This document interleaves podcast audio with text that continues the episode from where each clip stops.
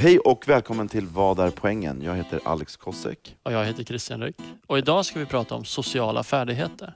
Och det här bottnar i att jag tycker att du Alex har väldigt bra sociala färdigheter. Du är socialt skicklig. Du kan få människor att gilla dig som aldrig har träffat dig förut. Och det har jag sett i flera situationer. Hur du knyter an jättesnabbt till eh, servitris eller till en kille på mitt jobb som du aldrig träffat. Tre minuter senare är ni bästa vänner. Och det finns en metod där och det är den metoden idag vi hoppas kunna komma fram till. Vad är de metoderna som får människor att som får en del människor att framstå som mycket mer socialt skickliga än andra och kan vi andra lära oss metoden? Mm. Och då ska vi prata med Anna Warensjö. Vad kul, för eh, det är ju så att eh, du har ju gjort mig mer medveten om den här, eh, de här egenskaperna. Jag, jag tycker inte om när, när, när du säger tycker, att de tycker om mig mer. För jag vet ju att, folk som, att det finns folk som ogillar mig. Så att, det, men du, men enligt, det är svårt att föreställa sig. Ja, men, men jag förstår att, eh, för du har ju pratat om det här och du är väldigt intresserad. Och jag, jag, jag förstår vad du menar, för det är ju, hade ju varit väldigt roligt om en person som inte har, som tycker om att vara social, som gillar att vara med människor, men har dåliga sociala färdigheter. Exakt. För det är ju det, alltså, bara för att man har dåliga sociala färdigheter betyder ju inte att man inte gillar att vara med människor. Nej, man är lite oskicklig helt enkelt. Precis, och, och då mm. förstår jag eh, när du argumenterar för att man ska göra den här podden, att det kanske finns en uppsida för någon som eh, vill knäcka den här koden till Exakt. hur får jag en annan människa att liksom känna sig avslappnad i min närvaro. Mm. Det är väl det jag upplever personligen som en, en viktig egenskap när jag kommunicerar med nya människor. Att känna dem bekväma. Ja. Att de får dem att känna sig bekväma. Så det ska bli intressant att prata med Anna Warensjö. Hon är ju då psykolog och jobbar på WeMind här i Stockholm. Ja. Och hon var med i podden Vad är poängen med att gräla? Just det. Så det ska bli kul att få ha henne här tillbaka. Mm. Anna Warensjö är psykolog, psykoterapeut och chef för WeMind Söder. Hon är uppvuxen på landet i Uppsala och ägnar sig nu mest åt att hjälpa par med deras trassliga relationer. Hon älskar att paddla kajak med familjen och är en riktig skogsmulle. Hej och välkommen Anna. Tack. Eller välkommen tillbaka ska jag säga. Tack igen. Du har ju varit gäst här tidigare. Mm. Du, vi gillar dig så mycket så du var välkommen tillbaka. Gud vad snällt. Jo, idag så tänkte vi prata om eh, hur man får andra människor att gilla en. Vad är liksom det sociala spelet? Och det här avsnittet har egentligen sin, sitt ursprung i att jag har använt Alex Kosek som studieobjekt här och studerat hans sociala skicklighet, måste jag ändå kalla det. Ja, du... I att kunna på superkort tid knyta an till andra människor. Det tydligaste exemplet var när du var på mitt jobb och träffade en helt för dig helt okänd person det fanns ingen större anledning för dig att prata med honom. Men du börjar snacka med honom och tre minuter senare eller fem minuter senare sitter ni och kollar på hans eh, träningsvideos. Typ han gick, sitter, i, han gick sitter, i, sin dator. sitter nästan i knät på varandra och blivit kompisar på fem minuter. Och det var liksom, och fiskfjällen föll från mina ögon. Jag förstod, det finns en metod du använder. Metod som du kanske själv är medveten om. Men du gör det på ett särskilt sätt. Mm. Så här är väl idén, hoppas jag, att du Anna ska kunna berätta för oss vad är det egentligen för färdigheter eller sociala skills som man ska mm. kalla det, Beteenden. som gör att man blir socialt kompetent och klarar sådana här saker. Mm. Eh, och, och då tänker jag ju på mig själv då. Jag är ju inte medveten om det här. Nu har jag blivit det. Mm. Eh, men det är social kompetens. Mm. Är det det vi pratar om? Alltså det är ju en term som används mycket. Men egentligen handlar det ju om att eh, ta sig fram och bli omtyckt socialt. Mm. mm. Och vad är det egentligen som avgör, vad är det som gör att folk gillar Alex mer än mig till exempel? Då? Gör de det? Ja, jag tror det. -huh. Om du har fem minuter på dig tror jag de flesta skulle välja Alex. okay. Och det är helt okej. Okay. Mm. Ja, äh, jättesvårt och när, när du ställer frågan så. Men om vi tittar då på, på Alex då. Äh, vad, vad, det är ju saker du gör. Om man tänker så här, det, det är en metod säger du, mm. men det är ju också en, eh, alltså, den som har det och gör det utan att vara medveten om det. Men vi andra då som inte riktigt bara gör det. Vad är det Alex gör? Eller den som är en mm. socialt kompetent. Eh, vissa, vissa beteenden, det här kan man ju göra om i beteendetermer. Eh, och då kan man ju träna på att göra det mm. igen och igen och igen. Och, och, och är det så att eh, hur ska jag säga, om det inte är äkta och eh, oförstört, Mm. alltså typ att, att Mm. det, man bara är sån. Vi tror ändå att andra, att vissa specifika metoder kan man faktiskt ta och lära sig och börja göra. Mm. Även om man inte kom på dem själv från början. Du menar Ja. att det spelar någon roll om det är naturligt eller inte? Typ. Det där är ju det vi jobbar med i KBT hela tiden. Vi jobbar med att en, eh, liksom, träna in beteendet och så följer känslan Mm. efterhand. Mm. Så det, det är, ju min fasta övertygelse om att man kan Mm. träna in olika beteenden som sen känns rätt. Men det som behöver finnas med det är ju också att det ska vara, och nu använder jag eh, lite vaga begrepp, men det ska vara liksom genuint och äkta och varmt. Och jag tror att det är det som du utstrålar här, att du, du har en värme. Och att det känns äkta. Att Mm. det, du verkar intresserad på riktigt. Och, Liksom. och hur tar sig dig, vilka beteenden är det som förmedlar den känslan? Då? Ja, och det, jag tror att det är, det, det är kroppsspråket eh, och det är att du eh, är, liksom, tittar, din blick eh, signalerar intresse, du liksom ger ögonkontakt och du sitter och nickar eh, och du lyssnar. Va, va, förlåt, jag, Ställer hör- jag hörde inte vad du sa. Jag tänkte på, vad sa du? Ja. Ja, det var ju ovanligt. Men i vanliga fall så Ja. lyssnar du och eh, ställer kanske frågor eh, och eh, pratar en del själv, lagom mycket för att jag ska känna mig bekväm så att inte jag behöver prata hela tiden. För det där turtagandet är viktigt. Så att man inte är helt tyst eller helt eh, pladdrar på och tar över helt. Eh, Christian menar ju på att man kan kopiera vissa av de här beteendena så att man... Och det kanske känns konstigt i början, men, men om man signalerar de här sakerna då kommer ens medmänniska kanske uppfatta dem precis som du gjorde nu, att äkta. Precis.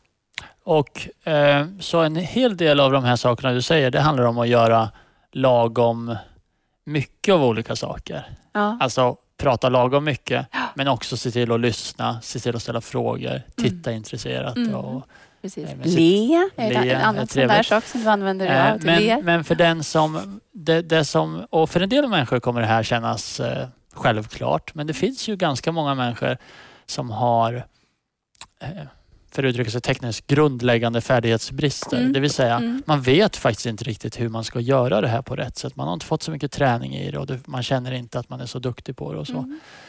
Hur, hur ska de liksom göra för att eh, öva på det här eller bli mer eh, socialt kompetenta? Ja, men det är ju precis eh, det de ska göra, precis som du sa. De ska öva på det. Mm. Och det är ju till exempel en, en människa som lider av social fobi, Mm. alltså eh, fobiskt rädd för andra människor, har ju oftast... Eller för andra människors värdering snarare. Ja, för andra Ja. människors värdering. Ja. Precis. Har ju eh, konsekvent ofta undvikit att befinna sig i situationer med andra människor. Mm. Eh, och det betyder att man inte har övat så mycket. Mm. Och då måste man ju träna på det. Mm. Så det är Eh, färdigheter helt enkelt, alltså verktyg. Mm, Mm. precis. Eh, så det är ju... I terapi så övar vi ju genom- rollspel. Mm. Eh, och vi övar i olika gruppsituationer där man får liksom, hålla föredrag inför andra eller Mm. hävda sig på ett sunt sätt inför andra. Ja, berätta något personligt inför andra. Sådana saker som man kan tycka är jättesvårt. Och, och med att hävda sig är du inne på någonting. För de, om man då känner att man inte är så här supervass på sådana här saker så tror jag att det ofta blir så att man blir lite mer tyst och, och kanske inte tar för sig på det sätt man så att säga har rätt till. Mm. Hur, hur blir man egentligen mer eh, assertive? Vad heter det på svenska? Man blir... Ja, eh, Självhävdande. självhäv- sunt, sunt självhävdande. Sunt självhävdande. Hur, hur blir man... Hur, hur, vilka beteenden är det som, som man behöver träna på för att bli sunt självhävdande? Eh, Alltså ja, ta för sig är kanske ett bättre svenskt ja, precis. Eh, det, det kan ju vara en situation där man behöver verkligen stå upp för sig själv, vad man själv tycker och vill. Mm. Och om, man, om vi tar den här exemplet, en person som har eh, social fobi har kanske tidigare löst det genom att undvika situationer. Mm. Eh, och andra kanske har löst det genom att man blir påstridig och säger det här, är- det här är vad jag vill eh, och liksom att det blir nästan som en konflikt, att man står på sig lite för Mm. aggressivt. Mm. Men sunt självhävdande ligger någonstans där i mitten. Man undviker inte och man är inte påstridig utan man, man lugnt och sansat eh, beskriver man, var man själv står. Mm. Eh, och eh, upprepa det om det behövs. Mm. Och det här är ju mer att det, det väcker ett obehag hos Mm. mig då när jag ska hävda mig på det här nya sättet. Mm. Så att liksom, det är så lätt att undvika det. Men jag, Mm. jag gör det ändå. Det finns ju Mm. ett, för att komplettera det här så finns det ju ett extra avsnitt som heter Socialt experiment. Som vi, Mm. det är inte så jättelångt som man Mm. kan lyssna på om man tycker att det här är intressant också. För, bara för att komplettera lite grann. Mm. Och där lärde vi oss lite grann om att också att när man, eh, inte, att man, eh, när man börjar tänka på är självmedveten. självmedveten, när man börjar bara tänka på och sluta lyssna på vad de andra säger. Det är ju också ett problem som man kanske måste jobba på. Om man känner sig igen i det avsnittet så kanske man kan få lite tips där också. Verkligen. Det Mm. hakar jag i precis. Men är det inte alla de här sakerna bygger ju också på att eh, den mottagaren, det finns ju massa fina ordspråk där, att Mm. det, det beror väl lite grann på hur man att man, hur jag uppfattas som varm eller... Det, alltså jag har ju mött massa människor som tycker att jag är en skitstövel ju.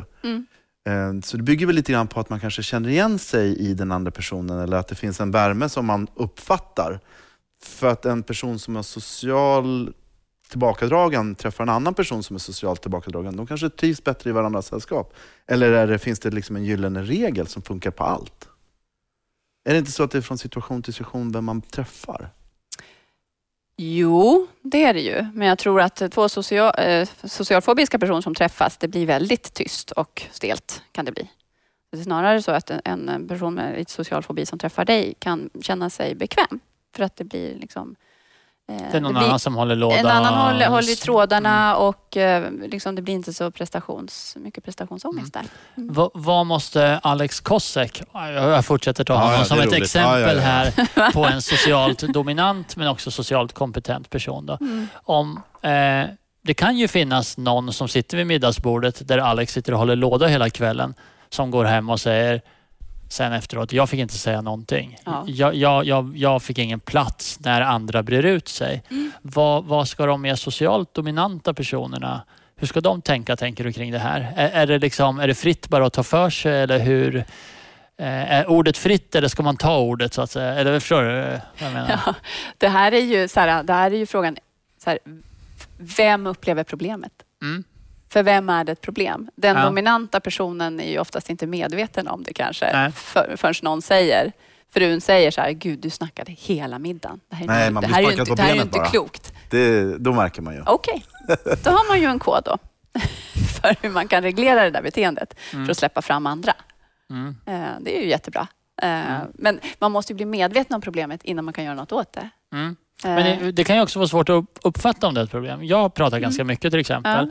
Och jag vet att några gånger har folk sagt till mig, vad skönt att du pratade hela tiden. Mm. För jag ville inte prata. Förstår du vad jag menar? Ja, ja, visst. Men det finns säkert många stunder där folk har önskat att jag höll käften. Ja, precis. Troligtvis jättemånga. ja, det är lite svårt. precis. Och då får man ju ta ordet. Mm. Alltså, då blir det ju att man får Mm. faktiskt kanske avbryta och påbörja. Mm. För, för jag gissar att du är en sån person som då inte tar illa vid dig egentligen om någon annan kommer in. Och Nej, nej. Jag förväntar mig att andra ska du avbryta förväntar mig. dig, precis. Mm. Så det är lite vilka, vilka regler man själv går efter. Mm. Jag är en sån som, jag går på turtagande så jag väntar. Och då kan det bli Mm. att jag sitter och väntar lite Ja, det är svårt. länge. Det är, jä- det är mardröm för mig ibland. Alltså, när man, man blir lite, jag blir haltande i en sån diskussion. Ja. Det funkar jättebra mellan dig och mig, Mm. visserligen, så jag Mm. håller kanske inte helt med dig. Har, har du lärt dig att vara turtagande genom att gå psykologutbildningen och kommit fram till att det är rätt? Eller är du... Ja, det tror jag att jag har lärt mig Okej. ganska mycket för jag är ju Mm. ganska blyg i grund och botten. Ja, ja. Mm. Mm. Så jag har ju fått träna mycket. Men okej, så att, eh, det är ett beteende, alltså att vara socialt kompetent, som vi nu kan, om vi kallar det för det. Det är alltså ett beteende. Det Mm. går att lära sig det. Mm. Eh, och, och då kan man ju bland annat komma till WeMind kanske. Så, Mm. om man behöver hjälp med det. eller? Ja, om det är ett kliniskt problem, alltså Ja. om man lider av det. Ja, om man Mm. inte mår bra av att Mm. man inte fungerar liksom på, på, på till exempel en arbetsplats. Och Då kan man konkret liksom analysera vissa delar och sen så kanske man bara helt enkelt övar på dem. Det är så enkelt. För Ja. det låter ju lite, om man inte har tänkt tanken, så låter det nästan som att jag, det, är- det är klart att det är så, men Mm. jag har inte ens tänkt tanken att man kan lära sig att vara socialt kompetent. Helt enkelt. Ja. Men- Men jag, jag kan ta ett exempel ur mitt eget liv. Ja. När jag började med forskning så åkte jag på internationella möten som hade med neurokirurgi att göra. Mm.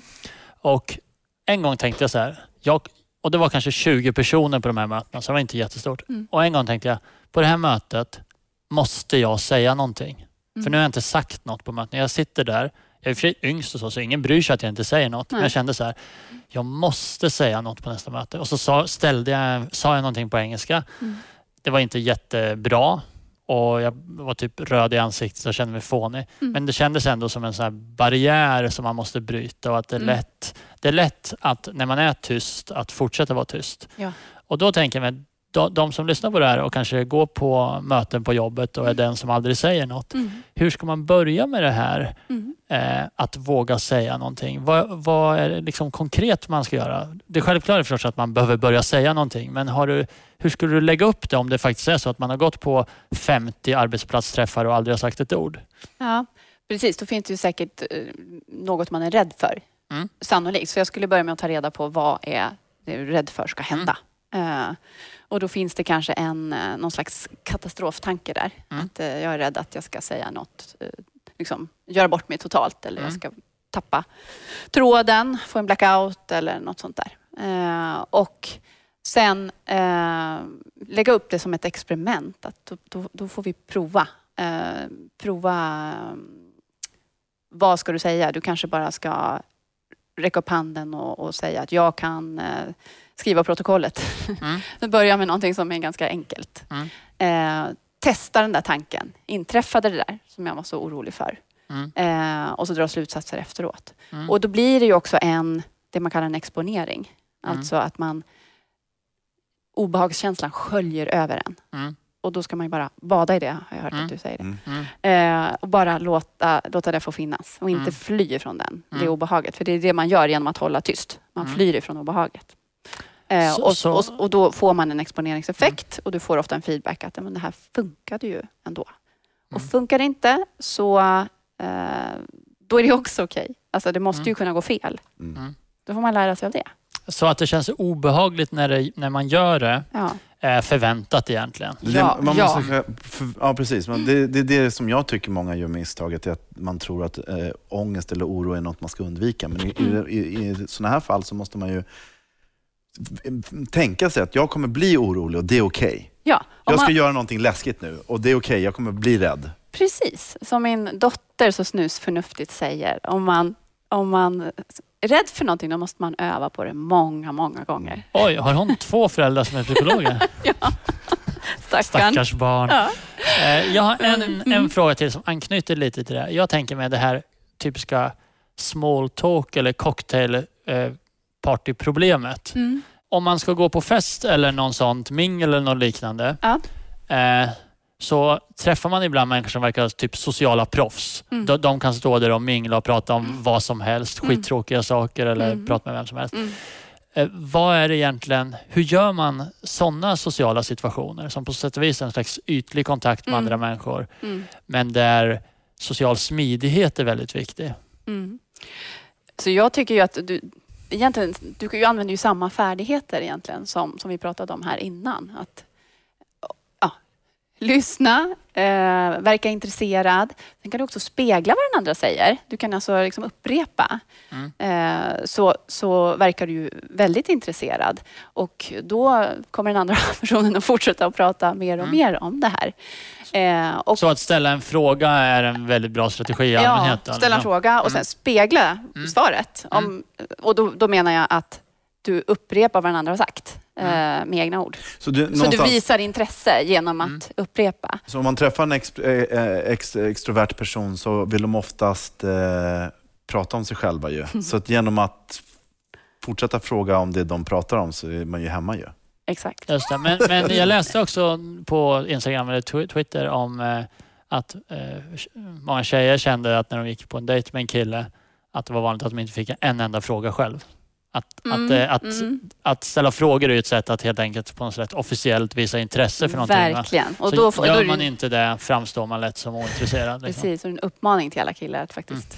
Men man kan ju vara, Ställa det är frågor en till tjejerna. också, så tror jag också. Ja. Ja, precis. Och sen ska man ju komma ihåg att man är ju bara liksom 50 procent ansvarig för samtalet. Mm. Om man är lite oroligt lagd, då tänker man att här måste jag driva hela samtalet. Jag måste Mm. säga något Ja. intressant och viktigt. Mm. Och gärna något humoristiskt. Mm. Men, men så är det ju inte, utan du kan ju vänta och se. Kasta dig in i det här samtalet och bara liksom lyssna och se vart det, vart det leder. Men så, eh, man, det är ett beteende och man eh, kan lära sig det. Och om man, har, om man tycker att man upplever att man har vissa brister i sin sociala förmåga så kan man faktiskt få hjälp med det. Det tror jag är ju någonting som inte man kanske är medveten om. Alla. Eller är alla? Tycker Nej, alla att det är nej. självklart?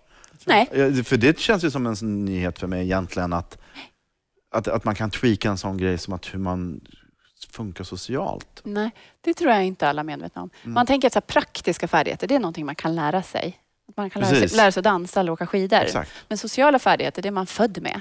Och så gäller det bara att använda det man Ja, har fått. Och det är som det är lite. Det är som det är, man får acceptera det. Men, men riktigt så illa är det ju inte. Utan det är ju också...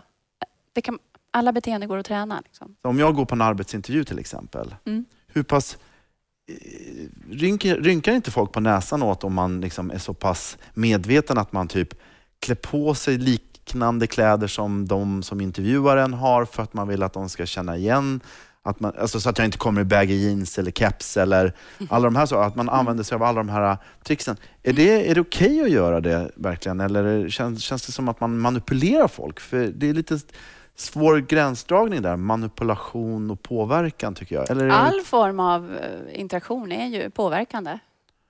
så det är, så att- det är lugnt alltså. Man kan...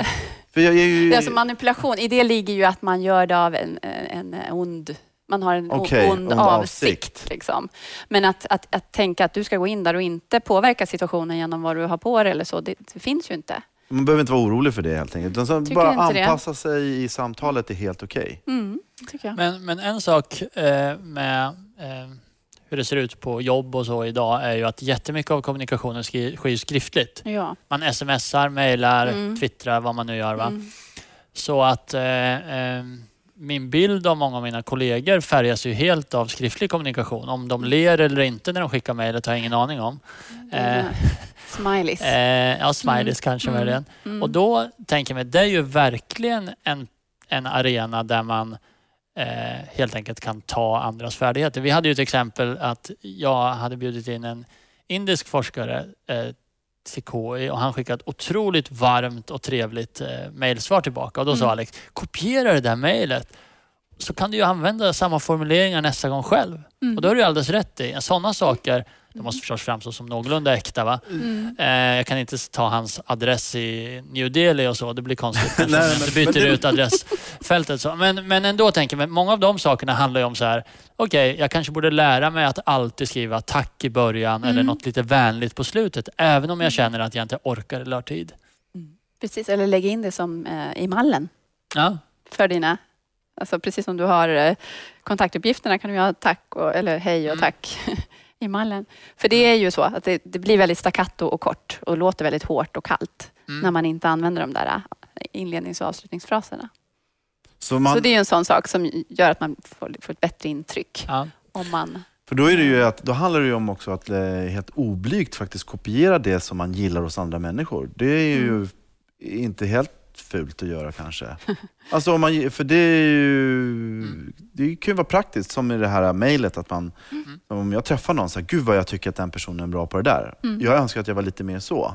Mm. Men det känns väldigt osvenskt mm, att våga Åh vad jag önskar mig att jag var som mer som hon och hon är sådär när, på, när vi är ute på fest så känns det som att hon kan vara sådär. Jag vill också vara mer så. Och sen så Mm. börjar man liksom prova dem i sidorna. Men, men gör inte folk det ga- ganska mycket typ på Instagram och så? Att man kopierar andras eh, sätt att uttrycka sig lite grann och imiterar andra och sådär. Så att, eh, eh, men, men jag håller med, den här föreställningen om att det måste vara naturligt och medfött, den tror jag är lite förödande här och att man liksom blir fast i en roll där man inte riktigt kan blomma ut för man bara är sån. Liksom. Precis, det är ju det som händer man, man byter miljö. Om man flyttar till stan från landet till exempel. Det är ju det, är det folk känner att det är en annan omgivning och då kan jag börja experimentera med mina beteenden.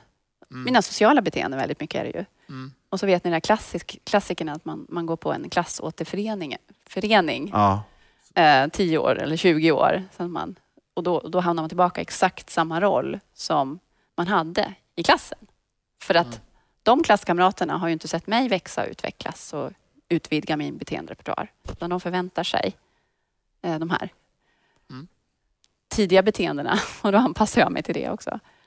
Eh, Så att, Men det är ju också härligt, det är väldigt, väldigt uppfriskande. Om man nu, som vi pratar nu här, som jag tror ändå eh, känner, känner lite nytt ändå, att man, det är inte cementer, man är inte cementerad. Man är inte liksom, man, man får, det finns en möjlighet att, om man nu känner att man vill förändra lite någonting hos sig själv i beteendet, så finns det faktiskt utrymme till att göra det. Det är ganska kul tycker jag. mm, Det betyder ju också att det finns alla möjligheter, i- alla möjligheter finns ju. mm, Att det inte, det är inte, man är inte dömd till den, att vara den man är. nej, Det är aldrig Jag- för sent att utveckla relationsfärdigheter. nej, precis. Vi, har ju, liksom, vi föds, föds ju med eh, Förutsättningar. förutsättningar, precis. Så vi har ett visst temperament och så vidare. Men vi har ju en förmåga att flytta oss på den där skalan. Mycket mer kanske än vi tänker oss. Mm. Och, och, och också när det gäller de sociala färdigheterna. Och för de som vill eh, liksom läsa mer om det här, är det relationsfärdigheter som är termen man ska googla? Ganska lite böcker på det här. Eller- nej. Och det verkar inte, jag googlade, det är mycket barnböcker som bygger på hur man är bra kompis. Mm. Men hur man är som bra kompis som vuxen, Mm. det är inte lika lätt. Alltså. Nej. Du har faktiskt skriva- inget bra nej, tips. Den Får ni du klippa får bort. skriva, du får skriva den, du får Jag skriva den, den. boken. Mm. Tack Anna för att du kom. Tack. Tack, tack själva.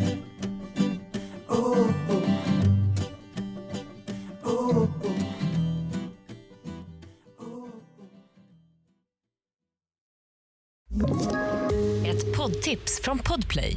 I fallen jag aldrig glömmer djupdyker Hasse Aro i arbetet bakom några av Sveriges mest uppseendeväckande brottsutredningar. Går vi in med hemlig telefonavlyssning och, och då upplever vi att vi får en total förändring av hans beteende. Vad är det som händer nu? Vem är det som läcker? Och så säger han att jag är kriminell, jag har varit kriminell i hela mitt liv men att mörda ett barn, där går min gräns. Nya säsongen av Fallen jag aldrig glömmer på Podplay.